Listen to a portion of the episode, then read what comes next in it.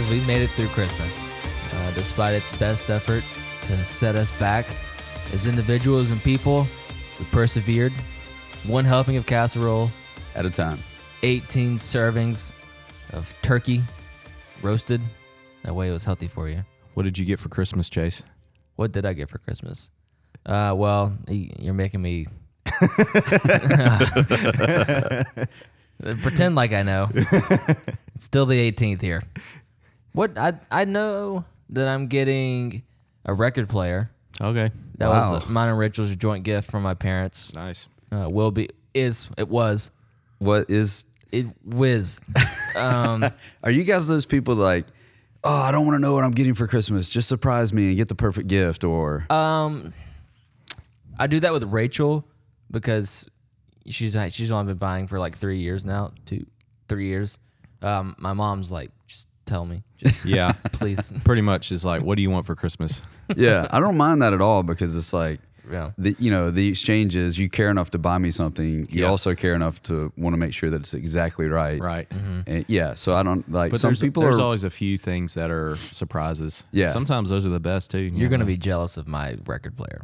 Oh yeah. You're gonna want one. Yeah, I went very like l- low on the record player This scale. could be risky for you seeing what I'm getting. Yeah, because I'm man, you know, I like to get the top of the line, whatever. You know, like my life depends on it. a little risky, huh? Yeah, yeah. Risque. You know, and we should. I should offer a formal apology. I feel like we were pretty rough on Christmas because we were like, Christmas gets a whole month, but I'm like, look, this year. Christmas should have started in July. and we should have been buying each other gifts literally for half the year just to make it through, right? Hey, I love Christmas. It's a great time of year. Yeah, I'm I'm uniquely in the Christmas mood, uh, or was. Whoa, sorry, the mood. Yeah, yeah You're Christmas new to mood. this spirit. Sorry, spirit, Christmas spirit. yeah, that sounds a little creepy. We went to I'm the Canton Christmas Lights. Have you guys ever been to that? Canton Yeah, Lights. yeah, yeah. Uh, back when it was good. Yes. well, we we've been every year uh, the last four years, and this year it was packed. Way more people than there Really? usually are, and there's a lot more stuff too. You actually Yeah, brought up. That's so sad. You've only gone for four years. Yeah. It- it's really it's Yeah. fallen off. I've been a lot. I've been a lot. So this is actually a great segue for where we're headed with this episode. Oh. yes, Are I we wanna going hear to how ride you the do- I- Canton I wanna hear how Square you do this train to the next segment? yes, we are. Yes, we are. So here's here's what we're talking about. We're talking about things that are overrated or underrated, and I'll just go ahead and put my opinion out there. Are we doing outside the box already? having no having participated in Canton Lights. All right, and I apologize if like the, the mayor or the governor of Canton is listening. The governor, um, mayor. but it's totally overrated. Completely overrated Christmas experience. yeah. Did And- you ever go back when it had funding? Back in the day, yes, but I was only there for the girl that I was going to see the Christmas lights with. So yeah, so that was properly rated. No, we're not doing outside the box. Here's where we're taking a little bit different take on on this segment um, because you know we're just mixing it up a little bit. Got Hunter here. We're going to ask him overrated, underrated questions related to fitness. Okay. Fitness as an industry, fitness as a lifestyle, fitness as a mentality. We're just going to figure out where Hunter stands on some pretty hot button issues. And Ben came up with these, and I don't have any idea what they No are. idea. Yeah, yeah, yeah. So this is one of those classic, like, let's walk into the Ben trap. yep. Here's we got Ben, here's, ben spent here's the list right hours here. thinking of this, way yeah, to set me yeah. up. Yeah. The the amount of research I did for these ten questions is is almost embarrassing. so I, I, I get the feeling we're going to argue about these, but here's what I'm most excited about is I think these questions are going to be questions that the listeners are going to be wherever they are. They're going to think they've got the answer. Then they're going to listen to us argue, and I'm I'm just picturing people like hitting the dashboard or just having to pause the episode. Like I just cannot handle how wrong these people are about this issue. I would love to elicit that response out of people. yeah. I think that means we're doing a good job. I have often wondered, you know, what it would be like to watch someone listen to this. So, anyway, let's get started. yep. Yeah. Uh, that sounded weird, also. All right. Overrated and underrated. All right. Question one Are we ready? Yeah. Let's do it. Yeah. We're starting with a big one. All right. Yeah. And Hunter goes first, and then we can argue about it or not if we agree. I'm going to have strong opinions on all of this. Yes, I'm sure we will. Uh, that's something I'm not short on. Okay. Overrated, underrated. Endurance races like Badwater and even Ironman. Overrated, underrated. oh, Are we uh, doing properly rated too or yeah, just over? yeah, I think okay. properly rated can be uh, put in there. Um, as far as um, a test of fitness, um, I would say overrated. I think people would, uh, average person would look at somebody who runs an uh, uh, does an Ironman or does a marathon and it's like, wow, that is the peak level of fitness, but that's just staying moving for a really long period of time. I mean, it's a don't get me wrong, it's impressive for people that can complete that type of stuff. Like, it takes a lot of training to be able to do that. That's amazing. Um, that's awesome. You know, if that's something that you do and you're proud of it, uh, that's great. But as far as saying those, you know, that's the peak level of fitness, no, I don't, I don't agree with that at all. There's so many more aspects of fitness than just being able to keep moving for a really long period of time. So I would say overrated as far as if you think that you've reached the pinnacle when you complete a marathon, um, no. But if that's something that is a goal in your life and you want to be able to check it off your bucket list, cool, go for it. So the general public like looks at these things and like, man, that person's incredibly fit. They must Yeah. be committed. They've got all these endorsements. Yeah. But you're saying it's a, and this would make sense uh, from a guy that is committed to constantly varied, you know, stuff. That uh, it's just too linear. It's just like one aspect. Yeah, CrossFit defines fitness as 10 physical skills and um, that's only, you know, testing one or two of them. And um, you got to be able to test all 10 of them. So like uh, Rich Froning always said, somebody asked him how long he would take a marathon. He said, I, I could run a mar- uh, put a 400 pound barbell at the front of the race and I'll finish a marathon before every single one of those guys can pick it up. yeah, so, I mean, it's like, yeah, they're, you're really good at, really, really good at one thing and that, and you really train at one thing. And then, I mean, if all your training is to run a marathon, um, let's let's check your body fat percent. Um, a, lot of those guys' body fat percent are really high. They don't have a, a, a whole lot of muscle mass on them, you know. Because so, anyways, Yeah. All right. I'm I'm actually not very surprised by that answer. Uh, it is impressive, no, there's no doubt about but it. It's probably overrated. Yeah. Uh, I mean, any anybody who's going to run for three, four, five hours straight, like that's crazy to me. Yeah. I think it would be, we could say that it would be properly rated if we're celebrating the fact that the person is using those things to jump out of a fixed mindset. Yeah, if you're if that's something that's like a a goal, like a you know the white whale that you want to chase down and do, like, go for it. Man, they have the the uh, what's it called the Blues Marathon here. Mm-hmm. And Emma Oldhouse in Jackson, they used to run by it every Saturday, and I would drive by them on my way to the gym to work out, and it would always be like freezing cold, like raining, like snowing, like 25 degrees, and those people look so miserable. When, when I'm, It's like, oh, why would you want to do Like? I'm headed to get stronger, suckers. yeah. All right.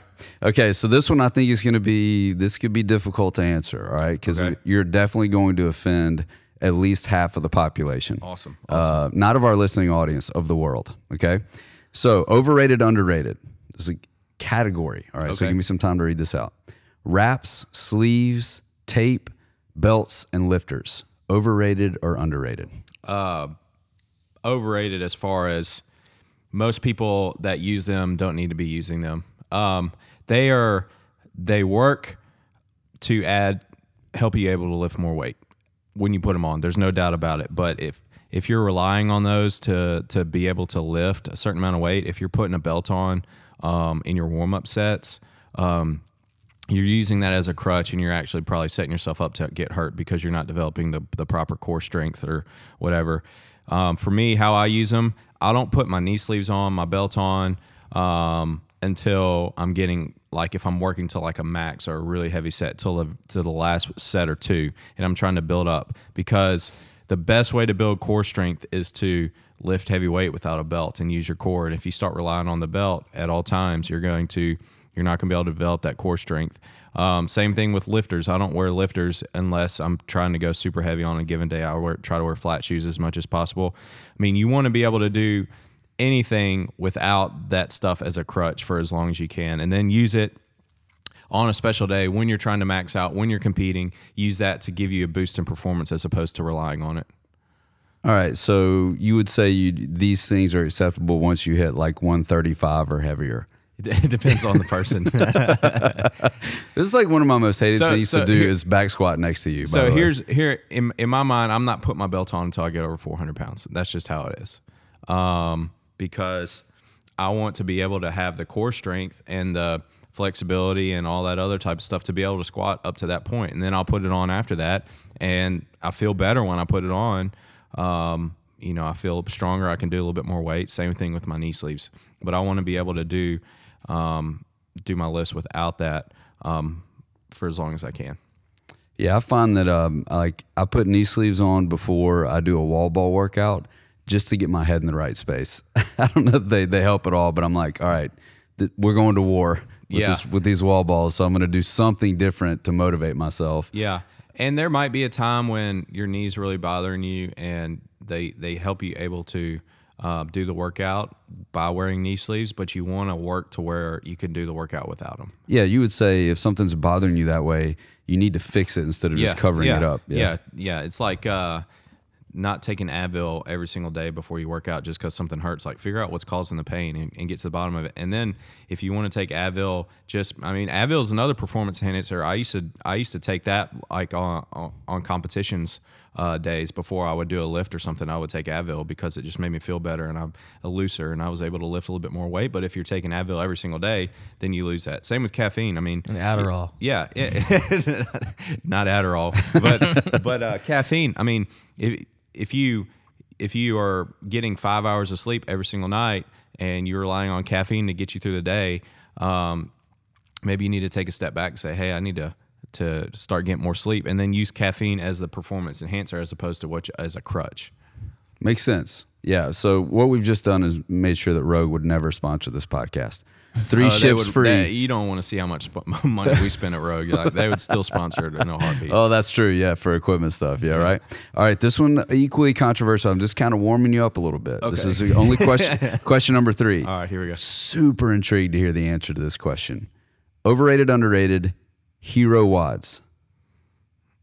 Um, it depends on how you use them. Um, there's I've heard of gyms that do a hero workout every single week. That is that is just awful, awful programming.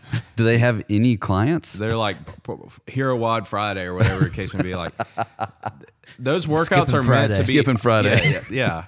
Those those workouts are meant to be, be performed like you know once a quarter or something like that. A type of workout that is not those type of workouts. And this is something that I tell people. And when we do them, this workout is not making you fitter. This is a workout that we're doing like Murph. That's not making you fitter that is making you that is something that we do to remember and to honor uh, yeah, Murph and all the other people who who gave their life for this country and it's something you know that's it, people enjoy doing stuff like that. They enjoy slogging and going through long workouts and, and that type of thing. But it's not something you should be use, using to get fitter. That's a test. That's that's just a test and that's what it is. You got to look at it as a test. If you're doing hero workouts every friday um, you're gonna it's gonna make you worse because you're training. What happens is you're doing a workout that's 30 minutes 40 minutes. You're training yourself to go slow. You're just going slow. You're slogging through it and your body's going to adapt to moving slow.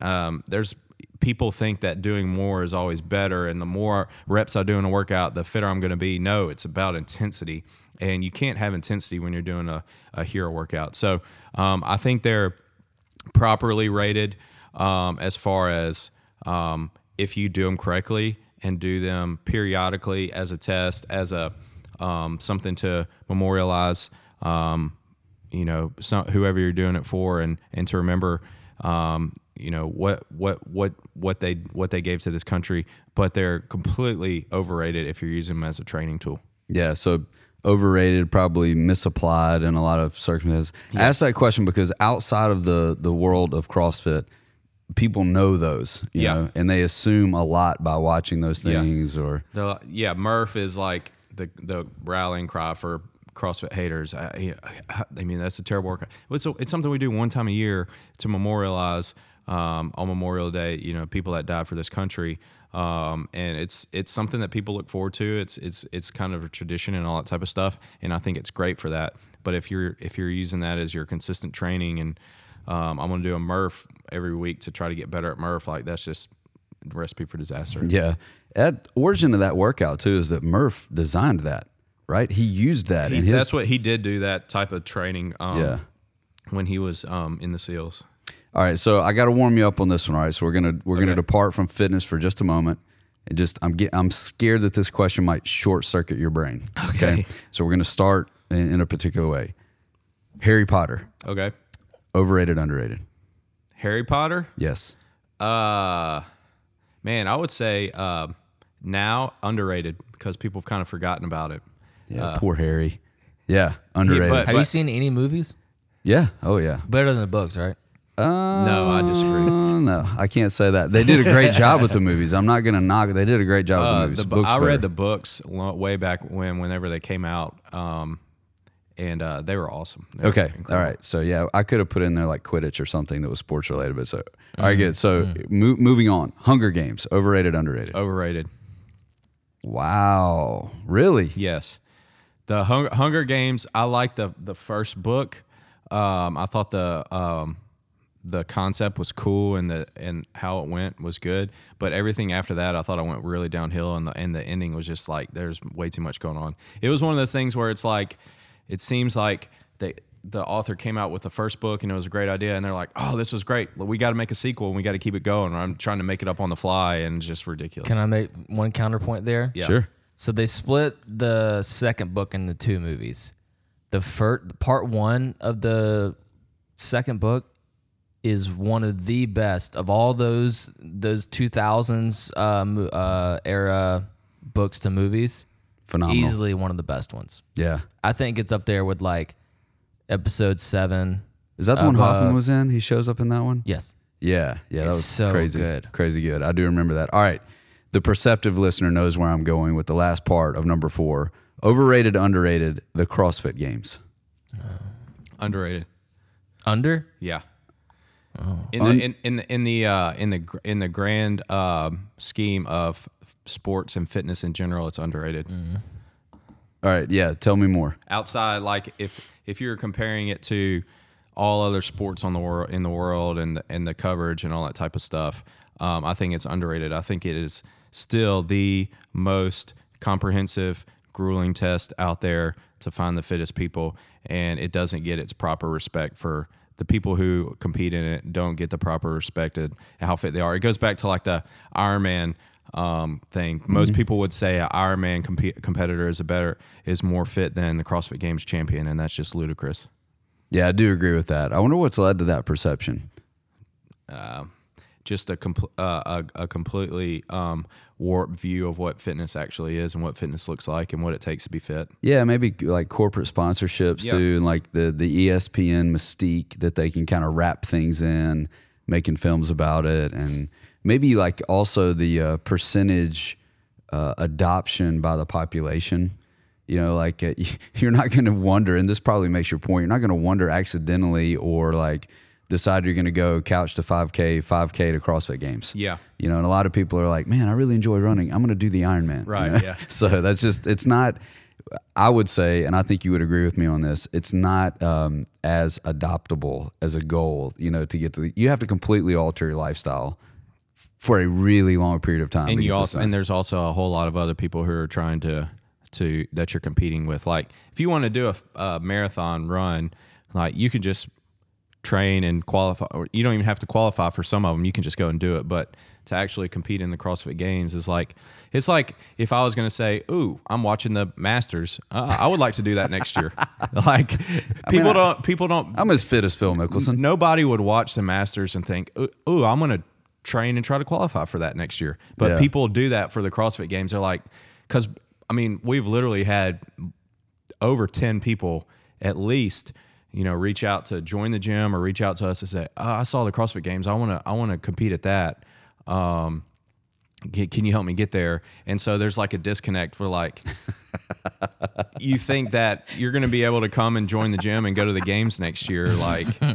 That, There's a conversation I would pay money to see. But- Hunter Owen trying to navigate that conversation. Like, okay, what do I say here? Okay, let's see. You back squat 135. Um, Hey. you're 28 years old. At so Sam you're- Ryden. Um, no, but but so that just shows you the kind of uh, perception that, that people have for the CrossFit people on CrossFit games. There's just they they have no idea how incredibly incredibly fit those people are and how much work it's taken to get to that point. Whereas for golf, they do. Maybe it's because most people have played golf and they understand how hard it is. Hmm. Um, I don't know. I don't know. I don't know where that is. But nobody would watch the Masters and say, "I want to. I want to. I want to do that next year." Yeah. Like, but people do that for the CrossFit. Games. I'm going to get the green jacket. All right, yeah. All right, a little, a little bit of a spicy question. I, I was interested to see because the games have gone through a couple different versions at this point, uh, but I think you're happy with where it's settled out right now. Yeah. So if I'd asked that question a couple years ago, it may have been different. All right, approaching halfway through. Overrated, underrated, intermittent fasting. Uh, overrated or underrated? Um, I would say overrated, just because I think um, a lot of people think it's like this magic bullet um, to completely change their diet. All that you're doing when you're doing intermittent fasting is you're eating less frequently during the day because you're trying to get it into a window. And so, if you do it correctly, you're gonna eat a right eat uh, eat fewer calories. So you you can lose weight doing that. Um, I think people. Um, it's a really bad idea to do that and come in to do a CrossFit or a high intense workout um, fasted because you're not going to have any um, carbohydrate to use for your workout, and you're going to end up using it, you know, your adrenal gland, your adrenals, and all that type of stuff. And you can you can really mess your hormones hormones up that way if you're doing that over an extended period of time. Um, we want you using food as fuel, um, and that's just something we talk about a lot. Is that people um, food gets a bad rap. Um, and people th- look at food as the enemy, where really it's fuel, and you just have to learn how to f- fuel your body correctly. Um, so I think it can be a tool that you can use um, well um, if you do it correctly, but I think it's overrated as far as um, it's not this magic bullet that's going to get you to all your health and fitness goals. Yeah, yeah. I think I can get on board with that. A lot of people that I've heard talk about it, and there there are a few people in our circles that do use these things to their advantage.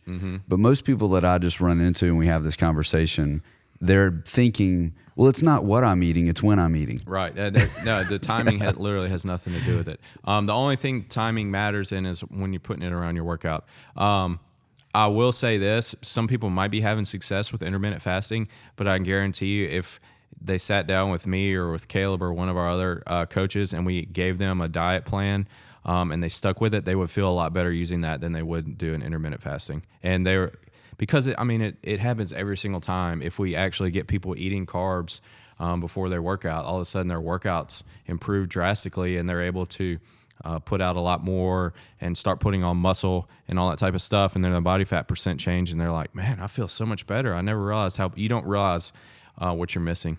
So Cool. All right, six. This is going to be interesting because my personal opinion about this has changed in the last two years. So this is why I asked this question. interesting. PRs, PRs. Um, overrated, underrated. Hmm. I would say I would say um, I would say how most people look at them as overrated. I would say um, if if you use them correctly, I would say underrated. Let me explain myself, Please. So I think a lot of people, um, it's like if the way they look at it is if I don't PR, then all this work I put in was a failure, or if I PR, then man, I've made so much progress, or somebody else PRs and like, what are you doing? I'm not doing. Where there's so many other factors um, that come into play to a PR, like maybe um, you didn't PR because you didn't sleep well uh, last night or the night before. Um, maybe you didn't PR because your body's still recovering from what you did last week. That doesn't uh, uh, make all the uh, work you put into leading up to it not worth it. You know that your body's still making progress. A PR is just an expression of where you're at at that specific moment in in, in time and um, there's a lot of other variables that could come into play.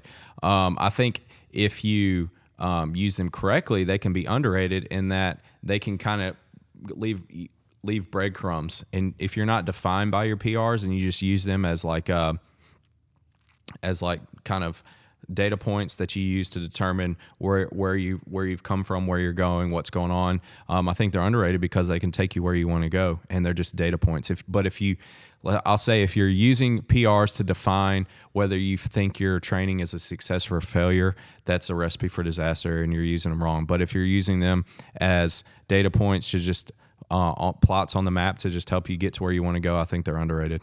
Yeah, it's it's interesting how the mentality around those I think if you're experiencing your fitness journey properly, they do change. And and I think I've also learned like to stop giving the PR speech to people who are new to the journey because I remember that was what I was living for. You know, like I've, I'm going to get this weight. I'm going to do that. And and I think as you increase your fitness awareness, your body awareness, they kind of drop off a little bit, and you focus on them less. Uh, and then you start using them, as you say, the data points. That's like the third phase of the journey, where if you're consistently not able to hit a PR on an overhead squat or a snatch or something, that forces you to go, okay, something's wrong. What is it? You know, I'm, I must have some impingement, or Yeah. my approach to rest isn't, you know, whatever it may be. Yeah. If you can look at it objectively and say, all right, well, what, what do I need to fine tune um, and fix that?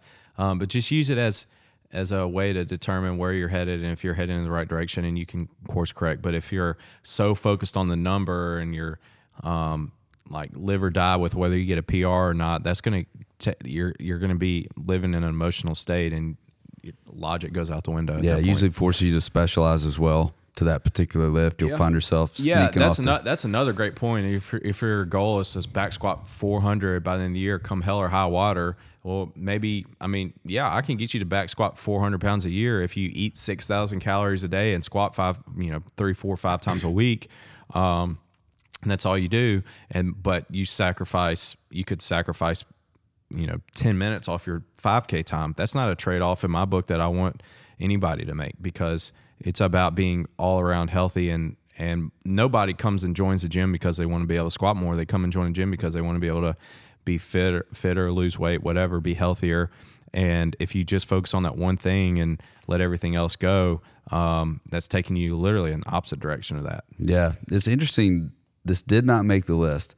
I thought about putting it on there. I think it would fall at number 11, the back squat as a lift, overrated or underrated. Maybe a lightning question. Leg press. leg press. Yeah, um, I think more uh, Instagrammable. I think back squat is um, for training. It is properly rated, if not underrated. I think it is uh, one of the best full body exercises um, out there as far as training your legs, training your core. If you're, you know, you know Not have a belt yeah, on. yeah. I mean, you're going to get some core work if you have a belt on, but um, but for that aspect, it's it is it is a great. It's one of the best exercises you can possibly do. Um, if there if I had to take two exercises to me to uh, desert island with me with a desert island, that'd be one of them. But if if that's what you're using to determine just your strength and your progress and all that type of stuff, I think it'd be overrated. Based on recent programming, the other one would be the one arm dumbbell snatch, which I can't think of a, a profane, profane name I could say. But uh, man, I've got a lot of those. What like when would you need to like the only thing I can think of that practically used in real life is like saving your child from falling off a cliff real quick. Oh, I'm very prepared to do that a hundred times in a row. All right, a little bit lighter question. We got to lighten up the mood just a little bit. Uh, we've danced around this before on previous episodes. I'd just like to get a final opinion, maybe from both of you, bringing Chase into the dialogue here. The Winter Olympics. The Winter Olympics. As compared to all sports or like the Summer Olympics. I'm just saying the Winter Olympics, overrated or underrated? I think they're properly rated. Uh, I think they're uh, the Summer Olymp- Olympics uh, redheaded stepchild. That yeah, that would make them properly rated because that's about how they're viewed. Oh, so you can't throw the shot put, huh? Well, maybe you can ski jump. Oh, you didn't qualify. To, your sprinting time is over. Uh, let's uh, let's put you on bobsled. oh, your parents are rich and you could do any sport you wanted to. Here's Speaking of Olympics. bobsled, we've got a little bit of crossover yeah, in no, the no, there are a couple of uh, CrossFit Games uh, girls that are doing bobsled now, um, or maybe they're um, ne- didn't. I don't want to speak, ill, you know, poorly of them, but I don't think they achieve what they wanted to achieve in CrossFit, so they're trying something different, or maybe it's just they just want a different change. I don't know, but um, it does set you up to do that well. There's a there's a guy. Um, who I don't I think he might have gone to the games on, as a, on a team like four or five years ago. Really strong guy, and he um, switched over to bobsled a few years ago. And then uh, there's a couple of females that are doing it now. Um, I think I mean I think it's cool. Uh, it's something that's interesting to watch when it's going on. Um, but I think um, it's just kind of like the Olympics the in the two years while we're waiting for the Summer Olympics to come back. You know, So, all right, okay. I, my opinion has changed uh, over the years. I'm like, obviously, uh, by dialect, you can tell that we're Southerners, Yeah. right? So, Yeehaw. we're going to have a, a lesser appreciation for winter-based things. I, I disagree. I disagree. Really? There's one sport in all Olympics land that that shines above them all, and it just happens to be in the Winter Olympics, which for me puts it in underrated. purely it curling? It's curling. I knew I could tell by the build tell up. me, tell me a better sport than curling, and I'll explain to you why you're wrong. literally, literally every sport. Yeah, all of them. They're Cur- curling is just glorified beer pong or something. yeah, it's an everyman sport. Anybody can get into that and succeed, right? I, I watched a uh, um, what do they call them? Match, a curling match. Um, yes. b- between it was a, a women's curling, and I thought it was gonna literally degrade into a fist fight. no, that would be awesome. They were angry at each other. I don't, I don't know. I don't understand the game. But he, here's the thing that I, I brought this question up because a couple of days ago I was watching, and forgive me for not knowing what this is, but it's cross country skiing combined with shooting. What's the name of that one? Uh, cross country skiing was Are you shoo- shooting at the skiers? No. Uh, God. Somebody in, in TV land knows Yeah, I what I'm know. talking and about. are But frustrated we don't know it. for you to be a cr- cross country skier and then have to stop and effectively shoot a weapon, that's pretty impressive. it's biathlon. Yeah, I mean that's like that's pretty nuts. So I don't know. I think I personally believe the Winter Olympics are underrated, um, just by the fact that a lot of people they're like, oh, whatever. This is like we do this on vacation. This isn't a sport. All right, back into the serious questions. Okay. We're, we're making the turn now. Overrated, underrated. Bill Belichick. I thought we were doing fitness stuff. well, we talk about professional athletes, right? um, I think Bill Belichick. Um, I think he's properly rated. I think. Uh, I mean, he's the greatest coach of all time. People are, you know, hating on him this year for the Patriots not doing as well as they are. But I mean, he he said himself. They they pretty much, you know, sacrificed their, their future for the the now with their team, and now it's time to pay the piper. You know, they don't have a whole lot of talent on that team. Now they have struck out on their last few drafts for sure.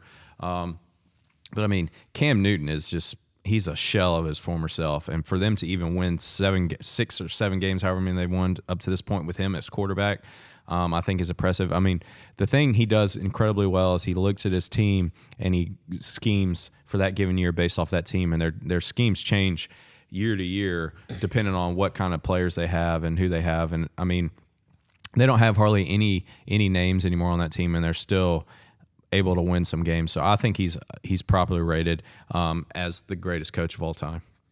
That is a big statement to make over a coach in the NFL. There are a lot of legends, but you say this guy's going to stand the test of time. Well, his hire, his I mean, ability to rings he hire got? He's great got coaches. six rings, whatever. Uh, Yeah, I, I think he's he has something that most other coaches don't have either, and that's the ability to spot out a great assistant coach. Like his his whole staff is stacked. Just no one knows who they are because they're working for Bill Belichick. Could he have done it without Brady? That's the question. Um, no, because Brady's Brady's the greatest quarterback of all time, but he still would have had good teams. I still think he would have won some Super Bowls. I mean, the the year Brady went out, the first game of the year, they still won eleven games. So I guess you could make the case, though, that even in, in today's NFL climate, the fact that the greatest quarterback ever stayed with this coach Yeah. as long as he did, that's a testament, Look, right? the NFL is the hardest league in the world, in my opinion, to be consistently good at, just because of the salary cap and there's so much comp- uh, competitiveness. And to win six rings, like it, it's going to take more than just the greatest coach of all time, and it's going to take more than just the greatest quarterback of all time. It's going to take both. I mean, I think you see it; they're both struggling this year um, when they're apart from each other. So, anyways. All right. Yeah. Well, I'm a little bit offended that you would say that was outside the realm of fitness. We have talked. we have talked about Okay, okay, okay. the incredible, the incredible level of athlete you have to be to make it to this. Uh, all right. This is going to Okay. be an interesting one. I'm tapping here into the kind of the James. Bill James. Belichick's just not the epitome of fitness. I mean, I thought we were talking about fitness. He's like, look at this dude on this Subway commercials. Accurate. yeah, yeah. This his sweatshirt really bothers me. It's just one of those things I have. All right, this is tapping into kind of the James Clear uh, read seventy seven books in three weeks kind of part Yeah, of your yeah. mind. All right, very very interesting question here. Visualization in fitness. um, underrated, drastically underrated. Uh, I don't think hardly anybody does that, and I think it is a very, very powerful tool. And I think if you listen to the top performers, not only in CrossFit but in any sport, they visualize that. And Michael Phelps talks about it a lot, how he literally visualized every single race and prepared for anything that could happen. And the the, story is the um, the race when his um, wa- goggles filled up with water and he basically swam blind the whole time. He had already visualized that, so he was prepared for it. So um, I think it's drastically underrated, and I think if anybody wanted to um, take their performance in in the gym to the next level, um, that's something they could start doing. Okay, follow up question. Okay. I almost predicted that. Mm. Follow up question. When do you use visualization in your fitness? I don't use it. So uh, the passion in your answer was like, I should do this more. Well, I mean, it's you know, performing at uh, peak perf- uh, levels is not uh, my goal anymore. So I'm not going to spend time uh, visualizing my training in the gym. Um, I did used to do it some. I should have done it more, but um, I would do it. Uh, I'll give a specific example um, of when I did it when I competed. Uh, 2000, the, my last year regionals individual 2014 they announced uh, the workouts, and uh, the f- second one was a hang snatch one rep max. And snatch had always been my kind of kryptonite, and it was really frustrating to me because it was literally the lift every single year at regionals, and I'm like, why do they keep putting my worst lift at, at at regionals? So I was pretty. It was like the third year in a row they'd done it. So I was like, man, come on. So, anyways, uh, I figured out that I needed to hit 255 um, to get in the top 10. And I figured if I stayed in the top 10, I would have a good chance. Now, I ended up doing really poorly on a few other workouts um, because it was just awful work. I mean, the workouts could not have been worse for me that year, but um, I figured for that particular workout, I needed to be 255. I think at the time, my regular snatch was max was 245 and that's the most I'd ever hit and I'd hit it it had been a long time since I hit it. So I was like all right I need to hit 255 so I worked on that hang snatch every single day. Technique when I felt when I didn't feel good going heavy when I felt good and I visualized myself hitting that 255 over and over and over and over again and I, I saw myself doing it. I saw myself hitting on the floor. I remember standing out um, before we went out there and seeing myself I, it was the first it was the first event yeah it was the very first event and i saw myself i remember in the visual um, in the stalls or whatever seeing myself hit and i knew my jumps were going i was going to go 215 235 255 and i saw and i and i did it and i hit 255 um, and i was really really pumped and You're then it- fired up about that. it all went downhill after that, but yeah, I, I hit that. I hit that. Lift, That was yeah. the high and point, I yeah. and I think I ended up like ninth on that one, so I was right on the being top ten as well. I asked that question because you're you're a baseball guy, and baseball players seem to be really into this. I used to do it a lot in baseball. Um, we've talked about some of the a couple of moments when I um, one time when I hit a walk off home run my senior year of college, and I had already seen myself do it, and I knew exactly what I was going to do after I did it, and I and I hit the home run, and I did that particular thing. At The Waffle House afterwards. No, I, I knew I was gonna like drop my uh, drop my bat, lift my hands up in the air uh, over my head. Like I knew, exa- like there was no doubt in my mind by the time I got to the plate. It was just a foregone conclusion that was going to happen, and it did. So the power of the mind, man. That's crazy. crazy. By the way, uh, you would never do this, but I read an article on that particular day, and it, it's a really, really good piece of sports writing. I can't remember who put it together, but you you can find it online. But it was, it's a nice piece of writing. It's it's worth reading. I think what is it on uh, on that home run that yeah. I hit? Yeah, Really? yeah, yeah. I found it uh, digging. I have to like drop the link in somewhere, but it was yeah, it was cool. A, a sports writer happened to be there. You know, local guy. Oh, And, interesting. Yeah, put an article together. Yeah, send that to me. I didn't Yeah, know that. I think I think I have that right. That's cool. Uh, it was either you or some other guy that was good at baseball. um, all right, all right. So we're closing in. This is going to be the last one, and I'm asking this as a representative of all the people out there who have signed up for this 50 workout challenge. Mm-hmm. It's like, man, this is Thank you for leading us. this is the hot take right now going because every time we walk into a Co- Coyote Fitness location, like, uh, hey, the coach is like, we don't care what you know about fitness or getting to the power position or any of that crap. We just want you to get behind Zen Planner and count up how many workouts we've had. Can I make it? How close are we? All right. And everyone, the in body scan looms large in everyone's mind right now. Yeah. Okay. So this is a little bit of preparation so you can get us in the right mindset as we pace through. Some some people have already finished. Good for you. Hate your guts, whatever. Body fat percentage, overrated or underrated? Um, I think it is um, for the vat for most people in fitness. It is under, uh, underrated because they're looking at the scale and not the body fat.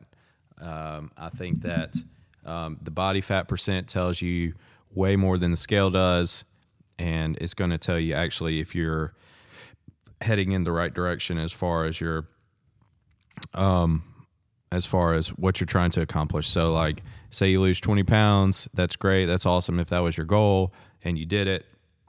But if most of that was, or a lot of that was muscle and your body fat percent went up, you're actually going in the wrong direction. So, this is going to tell us if we're heading in the right direction. And it's going to tell you not only if you're, um, it's going to tell you a lot. So it's going to tell you if you're losing weight. Also, it's going to tell you if you're losing the right weight. It's going to tell you if you're putting on the muscle that you need to be putting on muscle. So you have to not only work out, but you have to have your um, your diet in check to be able to get. Uh, I'm my I, I'm curious to see what mine does. Mine does because I mean you could work out five six days a week, but if your diet's not great, your body fat percent's not going to change a whole lot.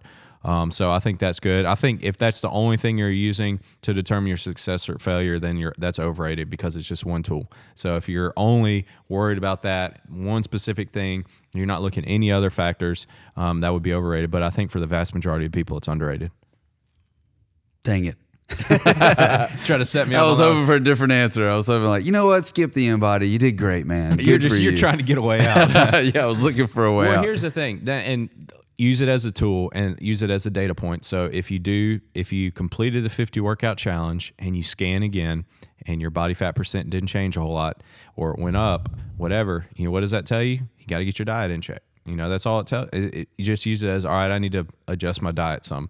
Um, I kind of let myself go go over the holidays. But here's here's what I would say: if you do your in body and you just kind of let yourself go over the holidays and your body fat percent stays the same or only goes up a little bit, I think that's a win. And that shows you that the working out helped tremendously because if you hadn't been working out, if you hadn't done the 50 workout challenge, your body fat percent would have probably gone five up, up five or 6%. So Yeah, I think on this scan, that's the huge hurdle that everyone has to jump.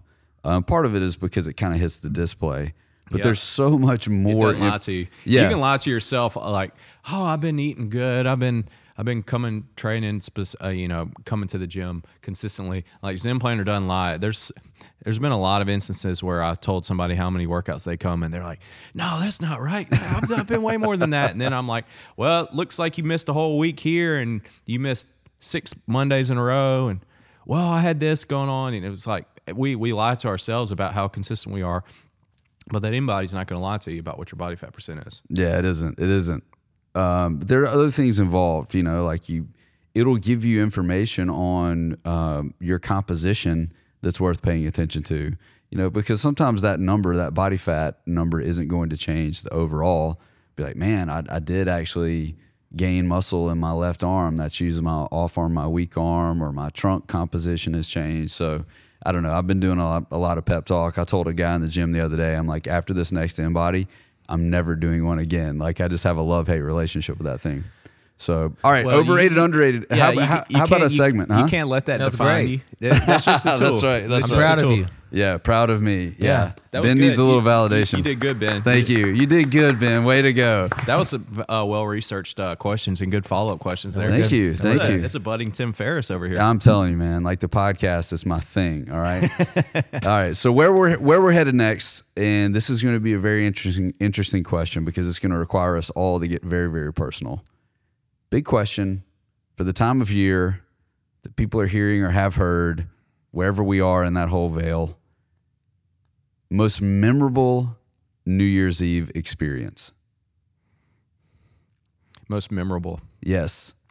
We intentionally did not You not have say to be able to remember it. Yeah, we didn't say the top New Year's Eve Speaking experience. of overrated, I think New Year's Eve is the most overrated like party night in the. Like, I'm telling like, you, man, I'm I couldn't be more get off my lawn than I am on December 31st. I'm like, who's popping the firecrackers? It's 9:30. You know, The most memorable one to me is uh, the year 2000 because everybody was like freaking out. What's going to happen? Like world's gonna Y2K, sh- baby. World's going to shut down. When the computers aren't going to know how to go from 1999 to 2000 on the numbers. And and then I remember like watching the news and, and they're like they're filming and it's like they're in New York, but it's already been you know. To, uh, 2000 in like Somewhere China else, and yeah. Asia and Europe and everything. What's going to happen in New York at three, two, one, and then nothing happens. nothing. Yeah. People like, are pretty stupid. I stayed up for that. Computer's not capable of going to double zero. Computers, they're just not programmed. They're not all gonna- built on zeros. Come on, guys. Yeah. Yeah. If The banks are going to shut down. You're going to lose all your money. Like, oh, that's it was what- big, that's man. All the stuff they, were selling shirts like paraphernalia, Y2K paraphernalia. I'm glad I couldn't remember that. That's the most memorable to me. So I was, uh, I guess I was, uh, I would have been f- 14 at the time, about to turn 15. So I was still thinking at that time that the um, media was actually trying to tell you news, trying to get, tell you news as opposed to trying to I get still you to watch it. believed in, the, in It- the goodness of the world. It was, um, it was, uh, new, I thought it was news and not entertainment at that point. So there you go. Well, that's an interesting. Hey, they got everybody. They got me watching. Yeah, I mean, everybody was pretty convinced something terrible was going to happen, which it didn't. I do remember this. I'm not going to say how old I was when that whole scare happened. All right, you next, Chase. Um, well, I have had, uh, I've literally only had one memorable uh, New Year's, New Year's, and it's also my top one. So screw you, Ben. Um, two, That's a phrase you say more often than people realize. yeah, yeah, just off mic most of the time. Yep. two years two New Years ago. Uh, it was my my wife's and I's first year uh, of marriage. Uh, her best friend was moving to Maine. Crazy in the middle of De- uh, at the end of December. Ridiculous. Uh, but we um, offered to drive up there with her because she needed to take her car. So we had a day and a half road trip up to Maine, and then got to spend New Year's Eve and New Year's Day uh, in the snow of Maine. Uh, it was incredible. Uh, I had New England clam chowder. I had lobster. Was Bill Belichick there? No, he he wasn't vacationing at that time. Okay. Um, got to see the Atlantic Ocean, the scary part of it. Uh, like it, people have been to like the Florida part of the Atlantic, and it's you know waves are big. I've never seen anything like the Northeast coast uh, with the Atlantic. I mean, huge, huge swells, I'm terrified of the ocean in general. so, petrifying. yeah. That'll Um, sh- that'll make you realize how powerful it is. Oh, it's crazy. Uh, and so cold. I've I've never experienced cold like that, where like the sea mist is hitting you and like um, freezing essentially the second it hits your jacket. Gracious, but I loved it. Best New Year's ever. I think it was like your longest standing profile pic on a lot of your social I think media it's still stuff. there. Is It's- it? Yeah, me and Rachel and our beanies, right on the coast. Yeah, yeah. I, I can see the image right now. Yeah. All right, so I have mine as well. I'm gonna. I, I hesitate to do this because I don't know how to do it without it being like this weird life juke kind of thing.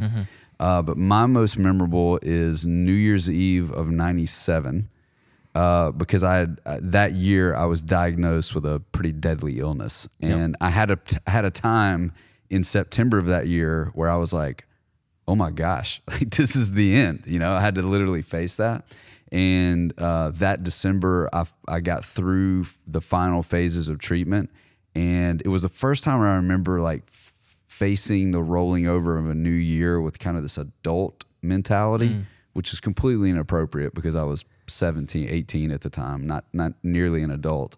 Uh, but it, because of everything that had happened that year, I was surrounded by a lot of friends, you know, and uh, beautiful girls were there too, which made it even better. Um, but a lot, lot of friends there, so it was like it was an actual celebration, and so it's very memorable. It was also, I think, the very last year that I've actually seen New Year's because I could completely could not care less go, there you go. about this whatever we want to call it. Yeah. Worldwide celebration. I'm like, you know what? Tomorrow is a day where I don't want to be tired. so Mm. I'm going to go to bed. I'm pretty sure the calendar is going to flip without me. So, uh, but 97 is probably my, my most memorable uh, because, and also the last one I actually experienced in real time. So It's a good one. yeah, I think cool. it's a. We can all agree that New Year's is is completely overrated. Yeah. Oh yeah, most overrated. Yeah, for I mean, sure. like nobody's working to flip the calendar. It just happens. So I forgot that we had a topic already prepared, and I came up with a, another question to ask. Should I save it for another outside the Yeah, box, or should it. we do Save it? it? Okay, okay. Ah, I feel like it's going to be really good, so we need to. Save it. I save think it. it's pretty. Save it. good. Yeah, it's yeah. good. okay. All right, so we rolling to recommend. Little teaser for not Little next te- episode, but the one after that. yeah, let's roll. All right. let, let me let me do mine real quick. Uh, do you guys have Disney Plus? Yo, Yes. Dude, Um, Dude, have you seen? What do, what do you uh, take us for? Have you seen Amateurs? the show? Uh, the documentaries on there called Becoming. no. I didn't know they had docs on there. Yeah, they do. So uh, it, they're they're like they're Disney-fied documentaries. They're about thirty That means minutes they're long good. each, but they're really really good. And uh, it, it's just basically the story of different uh, successful, famous people and and how they got to where they are. And they're really fascinating. Like the first one, there's a couple of them that are just okay. Like Anthony Davis, it was pretty good, and Candace Parker, the bas- basketball player. But the the the one that really stuck out to me was uh, Adam Devine. You, Devine, Devine. Devine, the, The guy, comedian? yeah, the comedian. Workaholics. Yeah, the guy from Workaholics. It was just fascinating. I didn't realize this, but uh, he did you know he had gotten hit by a bus when he was a kid? No. broke literally every bone in his body. They thought he was going to die. No. Um, that's crazy. Yeah, and uh, so he was like, they, they actually, I think he was like eight or nine. Uh, he was riding bikes with his friend, and his friend went out, and he was looking at his friend, and he walked out in front, and the bus hit him. And uh, so, anyways, he was lucky to be alive, and uh, they took him to the spot where it happened. It was his first time to go back, which was really fascinating. But uh, he just talks about how that like changed his mindset about life, and he's like, I mean, I'm lucky to be alive at this point. Like, who cares? I'm going to go through all this stuff, but like the amount of rejection that some, these guys go through is mind-boggling. He told me he had, uh, or he told me when I was talking to him, he told me. Hey, the- I believed you. I totally believed you. I was like, wow, Hunter's got this guy's number. Why is he not on the podcast? No, he, uh, he he when he decided he wanted to be an actor, he uh, got rejected from it was either hundred or two hundred commercials before he finally got his first one. well, commercials. Wow. Can you imagine like getting rejected that many times? And they asked him, uh, "Did you ever think about quitting?" And he, like you could tell, he's like, "No, I never thought about it. Like this is what I wanted to do." And so just that type of mindset is is crazy. And they all all those people have it. Like they just keep they they realize what they want to do and they keep going after it. Nick Kroll's another one. He's another comedian. Nick comedian. Kroll is a he's a, he's a man. And uh, he, so that and they ask him, and he same thing, like over and rejection, over and over and over again, and then he he finally makes it. But anyways, um, it's really good. Becoming a documentary series on uh, Disney Plus. Uh, I'm gonna have to watch that one. Yeah, I'm really surprised. I also did not. I'm on Disney Plus almost daily uh, because my kids are. uh, In, yeah, in it's, it's not. You kind of have to dig around on Yeah, to like- find stuff on there sometimes. But uh, we just watched Home Alone one and two on Disney Plus. You know what? You just inspired a recommend for me. okay. Go ahead. Um, I'm gonna. This is this is a little bit of an overrated, and underrated kind of thing. Uh, because I'm about to spit something that's over underrated. um, the absolute best Marvel movie is Captain America: Winter Soldier. If you are confused by that statement, then if you don't have Disney Plus, get it. Get your friends download or log in. I don't care, and go back and watch or pay the seven dollars a month. it's Yeah, just literally come on, man. nothing. Pay the And there's- seven bucks. or get the deal with e, or uh, Hulu and um, ESPN. Is that what it also? Yes, that's the yes. package. It's great. Um, go back and watch Captain America: Winter Soldier. It is bar none the absolute best Marvel movie. Better than Infinity War. Better than the first Avengers. All of them. It's incredible. It's so good. That's all I got to say about it. yeah. Well, I mean, you you obviously believe it. It's strongly. Okay. I, I actually also have a recommend. I came in with one, and then uh, Hunter's recommend um, caused another recommend. Great. Uh, speaking of documentaries, I watched a documentary. This was months ago, and I and still I think about it a lot, and you'll understand why in a moment. There's a documentary on David Foster. You familiar with who David Foster is? a little bit. So I think that's where everybody is. Like, okay, yeah, I've heard this guy's name, especially anybody that follows music. But Yeah. the documentary is called David Foster Off the Record. Mm. Okay. Most people's impression of this guy, and I don't know that it's unwarranted, but they see him as a very arrogant person. Uh, and he even admits in this documentary, like, eh, not too far fetched, right? He's, Yeah. he's wrecked his life in a lot of ways. Uh, but the amount of hits that this guy has generated for artists is astounding. Explain who he is a little bit. Yeah, so he's a he's a songwriter. He's he's not a singer songwriter. He's a songwriter and a producer, and he's behind a lot of the the big songs, kind of uh, anthem stuff. So, it, kind of his claim to fame is he got in there and, and messed up the Chicago dynamic, which Oh, yeah, the band Chicago, which like everybody's like, whoa, Chicago, blah, blah, blah. Well, he gets in there and basically launches or relaunches. There's a little bit of that um, kind of Queen dynamic there, like were they on their way out? And then boom, this guy shows up, completely changes the game, then links up with Peter Cetera and launches his solo career, which most of the time that doesn't work. But this guy's behind writing these songs. But the way that he does things is he he walks in the, the room and he's like, I'm the most talented guy in this room. And I'm about to make this happen. Right. So he's got this reputation. But anyway, it's it's pretty fascinating to watch this documentary because the people that interacted with him at a musical level like have a, a real love for him. Right. And and not just because he made them rich. he's you just know? talented. like wow this guy's really talented but there's this there's this huge twist and i i, I thought about revealing it Don't, don't. there's this huge twist that involves a late night auto accident mm. you just do not see it Did he get hit by a bus? it, it is equally as like whoa mm. so anyway i would recommend that, that people watch it like right now people are turning on the hallmark movies like forget that predictable crap Garbage. Overrated. Yeah, over, completely overrated. Uh, you need to, you need to watch David Foster. All right, here's another one. I've got another one. This is what I walked in with. You guys familiar with Seth Godin? Yes. Yes. Completely underrated, by the way, uh, because he looks a little strange. I think probably he's not Like very Nick Kroll. yeah, he's not very sellable. Okay, I'm, I think I'm going to say this right. The name of his podcast, Akimbo, A K I M B O. Dual wielding something Yes. as a Kimbo. akimbo. All right. Um, they're relatively short. He says some really intriguing things, and especially if you're a person that runs anything, um, doesn't necessarily have to be a business, but if you're in charge of anything, he's going to challenge your mentality, the way you think about how you approach what you do, and to be able to get that for free in a 20 minute segment to be mentored for 20 minutes by a business thinker. th- I mean, what a world we're living in, right? Um, so I would recommend uh, getting on Spotify, which is where I would recommend listening to podcasts, uh, and looking up Seth Godin. Anything that you hear Seth Godin say is going to be good, but his podcast, he gets to kind of flirt around with ideas that that are important to him. Well worth a listen. Seth Godin's awesome. Smart guy. Yeah, very smart guy. Almost to our level. Almost. we should have him on one time. We Yeah. can teach him a, a couple things. You know what else we should do? Wrap this episode. Oh, all right. Noted.